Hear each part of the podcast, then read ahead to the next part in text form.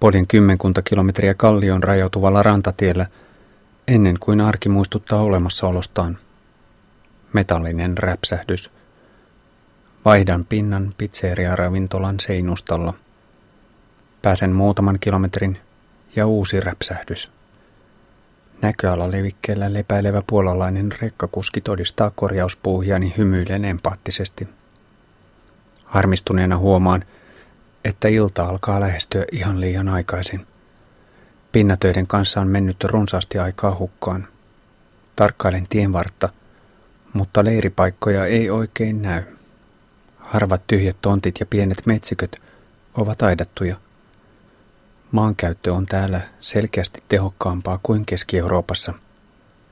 Italia on vuoristoinen kauttaaltaan ja väestö on pakkautunut tasangoille ja laaksoihin.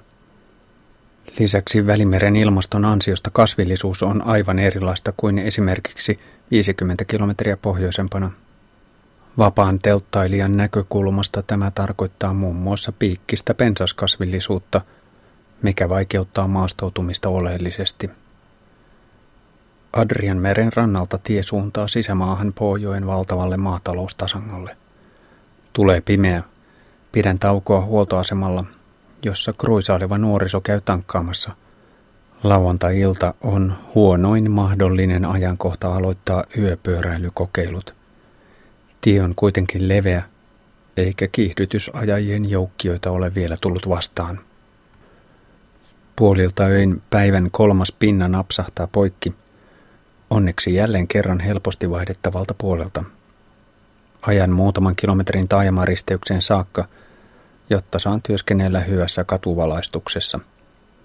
Lievästi päihtynyt kolmikymppinen pariskunta tulee läheisestä puistosta ihmettelemään töitäni.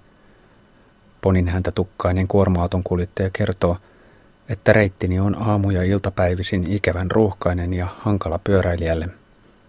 Hän myös lisää, että risteyksen toisella puolella oleva puisto olisi rauhallinen paikka telttailuun. Myös puolta tuntia myöhemmin – Puistosta tuleva kolmen kaveruksen ryhmä vakuuttaa telttelun onnistuvan pensaikossa. Puistossa on ollut jonkin verran liikettä koko ajan, myös autojen tuloa ja menoa.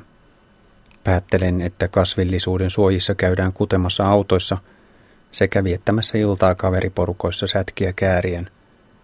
Kumpikaan ryhmä ei ole vaarallinen. Tällaisissa pikkutaajamissa piikkihuumeiden käyttäjät eivät roiku puistoissa. Tähän mennessä olen aina pitänyt hyvää huolta siitä, että olen maastoutunut huomaamattomasti, piilossa katseilta. Puisto vaikuttaa vähän liian suositulta paikalta, joten palaan pimeälle maantielle. Kylien välisillä pitkillä peltosuorilla ilmankosteus on korkea. Taajamissa yritän tutkailla sopivaa leiripaikkaa valaistujen alueiden liepeiltä, mutta hyvää sopukkaa ei löydy. Yö kuluu hitaasti – Meno alkaa hyytyä. Poikkean Portogruaron vanhaan kaupunkiin. Pääaukiolla syön eväitä marmorisen ratsastajapatsaan juurella. Hurjan italoeuforian ja pinnatyöharmituksen epäpyhästä liitosta syntynyt ajatus ajaa koko yö alkaa nyt tuntua huonolta idealta. Muutaman kilometrin kuluttua utuiden aamu sarastaa varovaisesti. On pakko levätä. Kuljen niityn reunaa parisataa metriä ja levitän makualustat heinittyneelle traktoriuralle. Sadeviitta peittonani, nukun tunnin taivasalla. 10. kesäkuuta, sunnuntai, Portogruaro, Venetsia, Rosolina. 127 kilometriä kautta 2925 kilometriä, 40 euroa.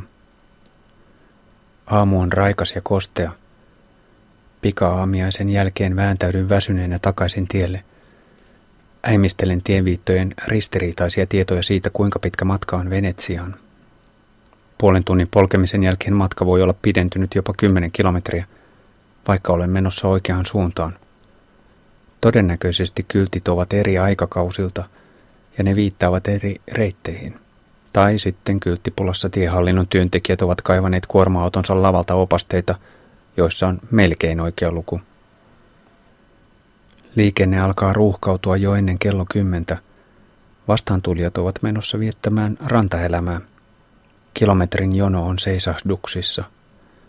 Mestreistä lähtee laguunin poikki Venetsian saarille vievä viisi kilometriä pitkä pengertie. Monikaistaisen väylän reunoilla on pyörätiet, joiden alkupistettä on hankala löytää. Pyörätiet on paikoin ihan liian kapea ja päällyste huonossa kunnossa. Jätän ajokkini kuormineen matkatavarasäilöön.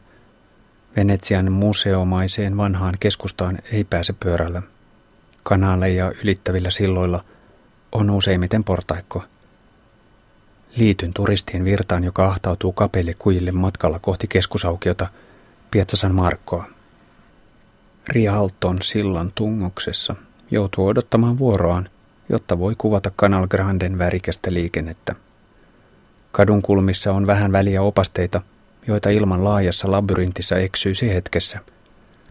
Voi helposti mieltää, että katuverkoston vaikeasti hahmottuva logiikka on ollut osa kaupungin keskiaikaista puolustusjärjestelmää. Esimerkiksi Marokon sokkeloiset suuret vanhat kaupungit, kuten Fesin, Marrakeshin tai Meknesin historialliset Medina-keskustat, ovat selkeitä Venetsiaan verrattuna. Piazza San Marco on vaikuttava. Se muistuttaa itäänpäin katsoneen merisuurvallan menneestä loistosta. Aurinkoisena kesäpäivänä on vaikea kuvitella aukiolla lainehtivaa vettä. Venetsian uhka ei ole enää kaupungin vajoaminen, joka on onnistuttu lähes pysäyttämään, vaan ilmastonmuutoksen aiheuttama vedenpinnan nousu. 2000-luvulla vesi on noussut vuosittain 40-60 kertaa aukiolle – Ilmiö korostuu syksyisin ja keväisin, kun nousuvesi on korkealla ja tuulet painavat aaltoja mereltä laguuniin. Laguunin suuaukkoihin on rakenteilla pohjaan ankkuroituja sulkuportteja. Piazzalla ehdin ihmetellä myös Italian sisäpolitiikkaa. Kuinka kummassa ne kahdeksan ääripopulisti Umberto Bossin inspiroimaa aatteen miestä saivatkaan vuonna 1997 rahdattua yön pimeydessä San Markon aukiolle kotitekoisen panssariajoneuvon. Koko Pohjois-Italian itsenäisyyttä ajava Bossin puolue, Pohjoisen liitto, ei ollut miesten mielestä tarpeeksi jämäkkä toimissaan. Eturintaman vapaustaistelijat vaativat puolestaan, että Veneton maakunta pitää saman tien irrottaa Italian valtiosta. Kahdeksan tuntia kestänyt välikohtaus oli lähinnä koomisen teatraalinen. Piazza San Markolta Palaan Pengertien päähän vesibussilla, joka rantautuu pysäkkilaitureille muutaman sadan metrin välein. Yön valvominen alkaa tuntua ja olen nukahtaa seisaalleen täyden aluksen keinoissa unettavasti kanaaliallokossa. Toinen Venetsian uhka on liika vesiliikenne, jonka nostattamat aallot kuluttavat hitaasti rakennusten perustuksia. Mestren ruuhkista kuuluisa kehätie on lähes autio sunnuntai-iltapäivällä – Pienteollisuusalueella joudun etsimään tien varresta pusikkoa tarpeelleni. Kiskoissani housuja ylös huomaan lonkassa epäilyttävän nyppylän. Hieman liian hätäisesti nyppään pullistuneen punkin irti ihosta. Desinfioidulla neulankärjellä yritän poistaa hyönteisen jäänteitä. Lohduttaudun sillä, että paikalliset punkit eivät levitä ainakaan samoja tauteja kuin Baltiassa. Kello lähestyy kolmea, enkä löydä pizzeriaa tai ravintolaa, jossa voisi päästä TVn ääreen seuraamaan jalkapallon serie Bn viimeistä kierrosta – Pelissä on suosikkijoukkueeni Napolin nousu takaisin Serie Ahan alasarjoissa vietetyn kuuden korpivailusvuoden jälkeen.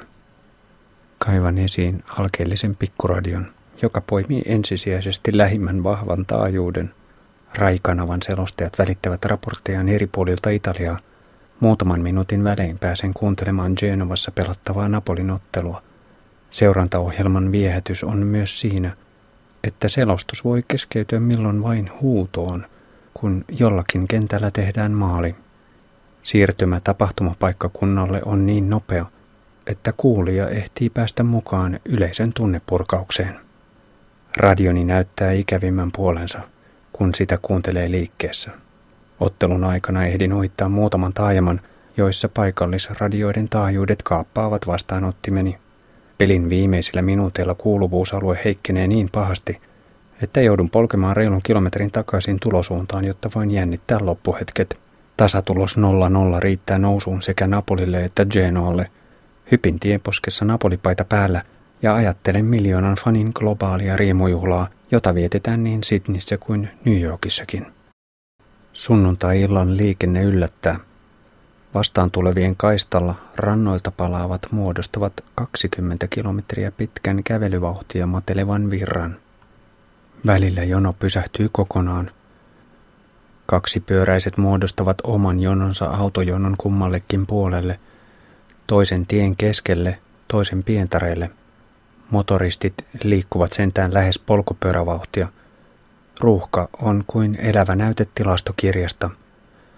Italian ajoneuvokanta on Euroopan suurin väestömäärään suhteutettuna. Ryhdyn hyvissä ajoin etsimään leiripaikkaa. Harvat metsiköt ovat kuitenkin kaikki aidattuja.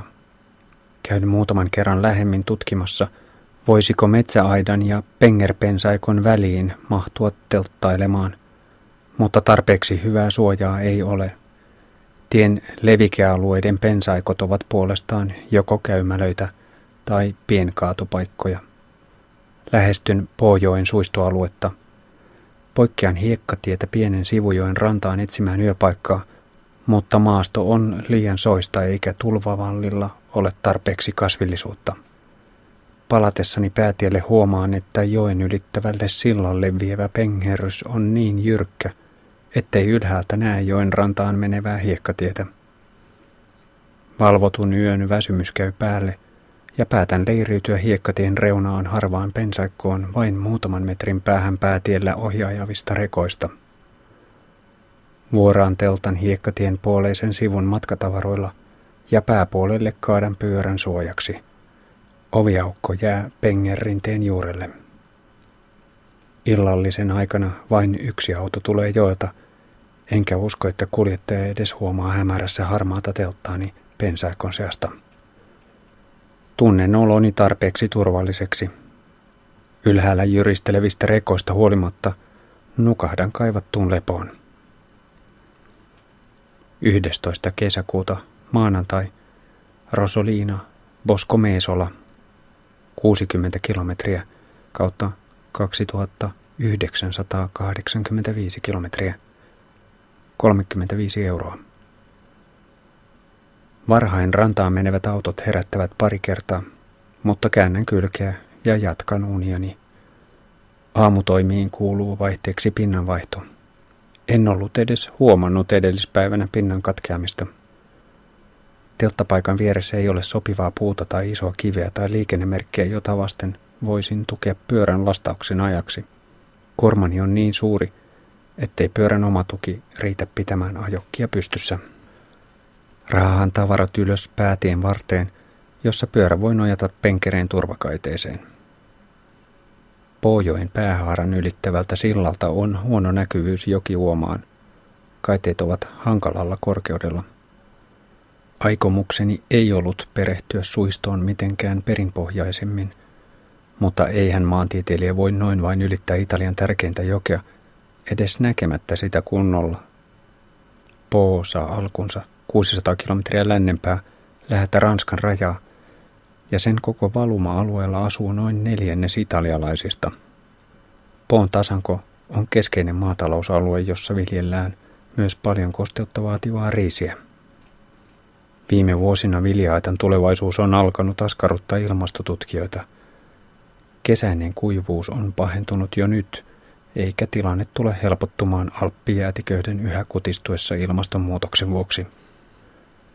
Käännyn Taljo di Poon taajamaan, Kadut ovat hiljaisia.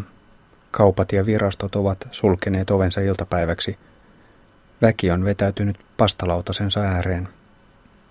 Löydän helposti joen korkealle tulvavallille, jonka päällä kulkee kapea asfalttitie.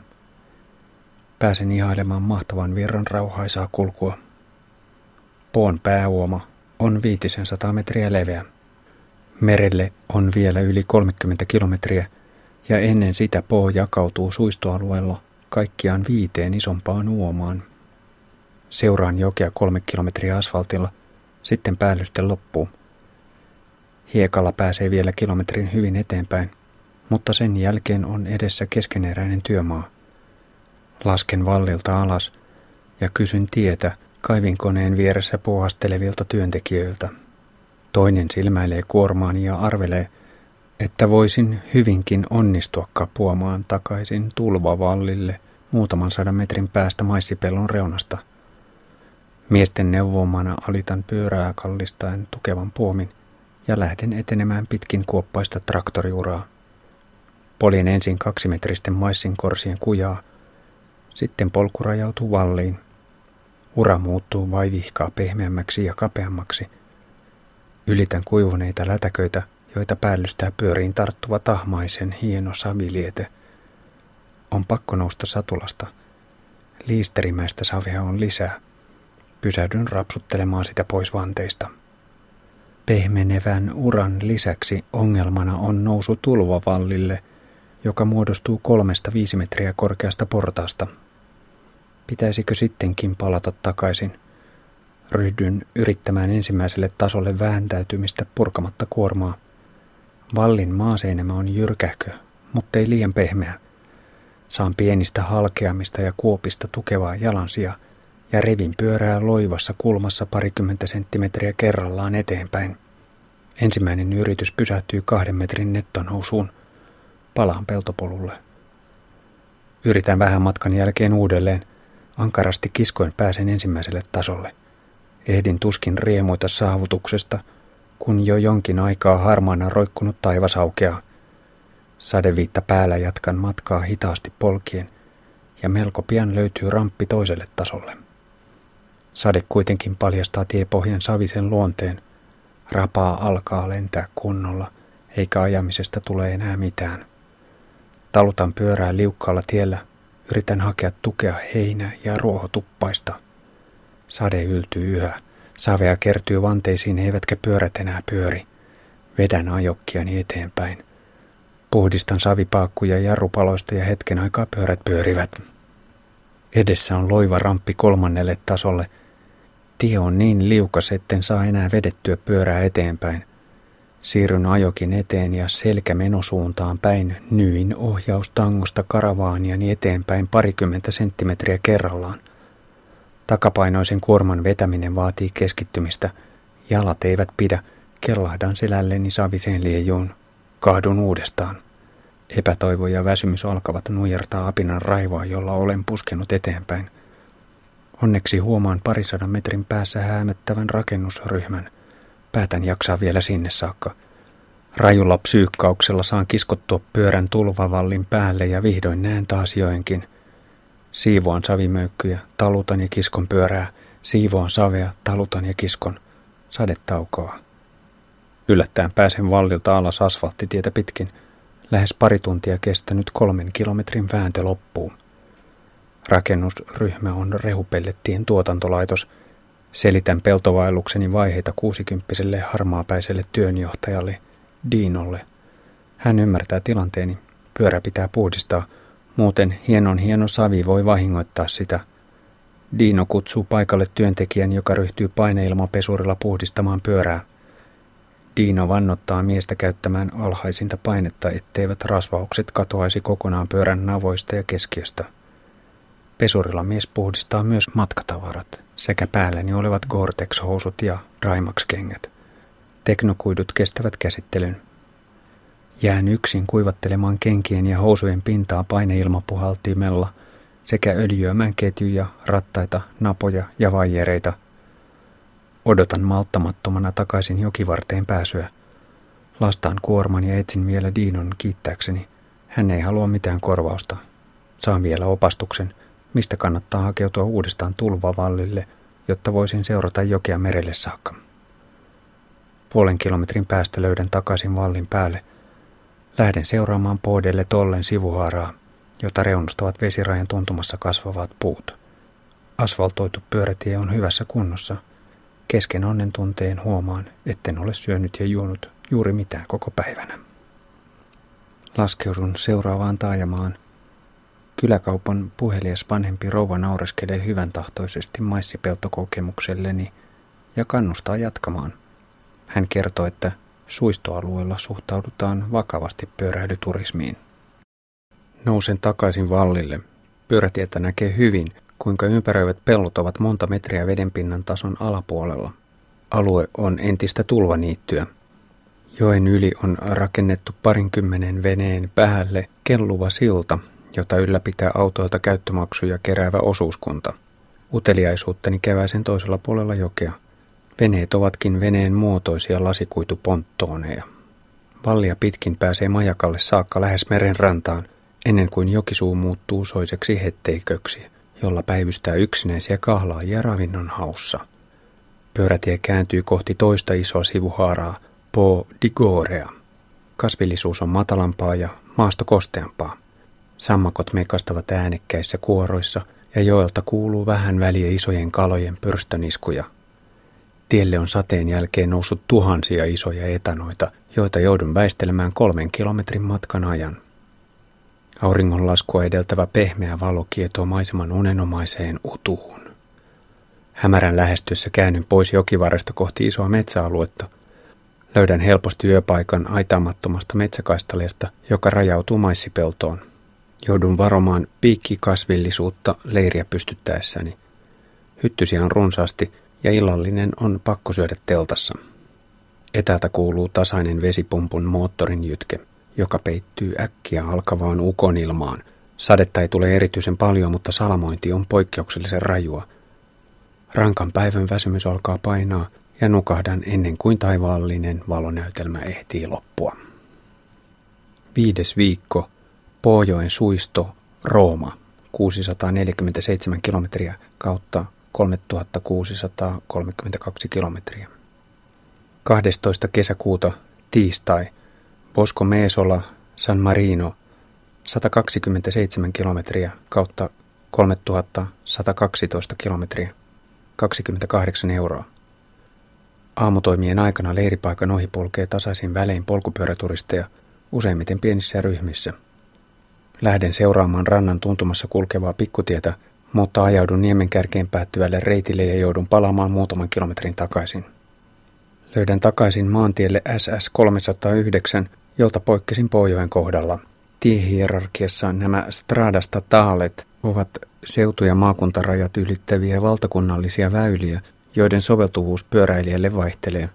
Pahimmillaan ne ovat kapeita ja ruuhkaisia moottoriteiden maksuttomia korvikkeita – Parhaimmillaan rauhaisia 1950-luvulla rakennettuja vuoristoreittejä, jotka ovat käyneet jo liian mutkaisiksi ja hitaiksi läpikulkuliikenteelle. Ennen Ravennaa tien varressa päivystää muutama afrikkalainen prostituoitu. Ilmiö on yleinen isojen ja keskisuurten kaupunkien sisääntuloväylillä. Rainius 24 kanavan julkaiseman raportin mukaan Italiassa on noin 70 000 prostituoitua, joista puolet on ulkomaalaisia – lähinnä itä-eurooppalaisia ja länsi-afrikkalaisia. Asiakkaiden määräksi arvioidaan 9 miljoonaa. Keskivertokansalaiset olisivat melko valmiita hyväksymään laillistetut bordellit jo pelkästään sen vuoksi, ettei prostituutio olisi niin arkisen näkyvää. Varsinkin ulkomaalaisten seksityöläisten riesana on järjestäytynyt rikollisuus – Itä-eurooppalaiset ja afrikkalaiset ryhmät onnistuvat usein sukulaisten uhkailulla alistamaan naiset maaorjuuden kaltaiseen velkavankeuteen. Matka Italiaan pitää maksaa työllä ja kiskurimaiseen ylihintaan. Bordellien laillistamisella saatettaisiin onnistua suuntaamaan osa kysynnästä yhteiskuntakelpoisempaan ympäristöön pois villien markkinoiden väkivaltaisesta ryteiköstä. Jatkan Ravennan ohitustielle Ajatukseni on säästää kaupunkisuunnistukseen hukkautuvaa aikaa. Päätös on huono. Sen sijaan, että tutustuisin ohikulkiessani antiikin Rooman satamakaupunkiin, niiden rekkarallin pakokaasuja ahtaalla ja monikaistaisella kehätiellä. Nähtävyydet rajoittuvat Italian suurimman huvipuiston Mirabilandian valtavaan maailmanpyörään, joka näkyy tasangolla kauas. Poikkean tympeältä SSLtä. Käyn Savion taajamassa paikallisessa Alepassa – Täälläkään en ryhdy virittelemään turvaverkkoa kuormani ympärille kaupassa käynnin ajaksi. Puodista ei löydy tomaattimehua kuuman kelin jaanojuomaksi. Ostan pastakastikkeeksi tarkoitettua löysää tomaattimurskaa ja laimennan sitä vedellä. Puuhani herättävät kummastusta parkkipaikalla. Jatkan Adrianmeren rantaan Milano Marittimaan, joka on mestareiden liigan finaalin ratkaiseen Pippo Inzagin kotikaupunki – Elitistisen rantaturismin kasvukausi alkoi täällä jo 1900-luvun alussa milanolaisten yritysten vauhdittamana. Rantaturismin vyöhyke on sitten levittäytynyt satoja kilometriä pitkäksi nauhaksi. Teollisen mittakaavan hotellialueet vuorottelevat paikallisen virkistyskäytön kanssa. Rantataajamien ryppäissä on kuitenkin hankala suunnistaa. Palaan hetkeksi Stradasta taalelle. Sitten poikkean kauniiseen Cesenaatikoon. Mietin, pitäisikö ryhtyä etsimään surullisen lopun saaneen huippupyöräilijä Marko Pantaanin muistopaikkaa – mutta taivaanrantaan ilmaantuneet synkät pilvet äänestävät pikaisen maantielle paluun puolesta. Suuntaan kohti San Marinoa, joka sijaitsee vuoren nyppylällä parikymmentä kilometriä sisämaan puolella. Ylitän Rubikoonijoen, joka vaikuttaa vain isolta puropahaselta. Eikä tämä voi olla se tärkeä antiikin rajajoki, jonka Caesar ylitti vuonna 49 ennen ajanlaskun alkua, marssiessaan joukkoineen Galliasta kohti Roomaa. Kuuluisa latinankielinen sanota Alea jacta est, arpa on heitetty, tuntuu liioitellun mahtipontiselta tämän vaatimattoman uoman äärellä. Rubikoonen ylittäminen merkitsi kuitenkin senaatin ukasien uhkaamista ja sisällissodan julistusta entiselle liittolaiselle Pompeijukselle. Yksinvaltiuden kaapanut Caesar murhattiin viisi vuotta myöhemmin. Maasta nousee verkalleen, kun lähestyn San Marinoa. Katselen tienvartta jo sillä silmällä – Aivan kääpiötasavallan tuntumassa Italian puolella raja huomaan hyvän joutumaan painanteen, jonka pensaat ja matalat puut antavat näkösuojaa. Vastaan kävelevä mies pysähtyy kuitenkin ihmettelemään pyörääni ja jään jutustelemaan eläköityneen rekkakuskin kanssa. Mies kertoo matkoistaan Sisiliaan. Jatkan eteenpäin löytääkseni uuden yöpiilon. Valtioiden raja erottuu yllättävän selvästi, vaikkei paikalla ole minkäänlaista virkavaltaa. San Marinon puolella Kunnallistekniikka on silmäänpistävän organisoitua, ympäristö siistiä ja vauraamman näköistä. Saman tien alkaa raju nousu ja keveimmälläkin vaihteella eteneminen muuttuu raskaaksi puskemiseksi. Yöpaikan löytäminen osoittautuu vaikeaksi, sillä taajama-alue seuraa tietä. Pari kertaa pysähdyn tutkailemaan risteyspensaikoita, mutta piikkikasvillisuus on liian tiheää. Pimeässä päädyn isoon rinnepuistoon, jossa on riittävästi puita ja pensaita. Talutan pyörän syvemmälle valaisemattomaan puistoon, mutta vuoren seinämään rajautuva maasto jyrkkenee nopeasti. Jaksan työntää kuormani suojaan, mutta heinikkoinen leiripaikka on liian jyrkkä, että kannattaisi ryhtyä pimeässä pystyttämään telttaa. Levitän makualustat ja laitan takin päälle yöksi. Väsyneenä en kuitenkaan keskity tarpeeksi makualustojen tukemisen problematiikkaan. Kylkeen kääntäessäni liivun vähän kerrallaan epämukavaan asentoon kuoppaisella maapohjalla. Nukkuminen sujuu huonosti. 13. kesäkuuta keskiviikko San Marino, Ancona, Italia. 125 kilometriä kautta 3237 kilometriä. 37 euroa. Herään jo kello seitsemän, tunnin pari tavallista aikaisemmin. 30 metrin päähän ilmaantuu penkille istuskelemaan koiran ulkoiluttaja. Puiston reunassa on karavaanarien ilmainen huolto- ja pysäköintialue, jossa on vesipiste. Hurja nousu jatkuu. Italian rajalta on 10 kilometrin kiipeäminen San Marinon vanhaan kaupunkiin yli 700 metrin korkeuteen. Aamun urakaksi jäivät viimeiset viisi kilometriä. Vääntö on raskasta, raskaampaa kuin 11 prosentin rinteissä Kroatiassa. Ohi ajavasta autosta kuitataan yritykseni hullun hommaksi. Saan jalankulkijoilta kannustusta. Köysirata-aseman jälkeinen viimeinen kilometri on rankin – Vauhdikkaasti kolme kilpapyöräilijää ohittaa matelevan ajokkini. Kuvittelen mielessäni lähellä asuneen Marko Pantaanin harjoittelemassa tällä reitillä.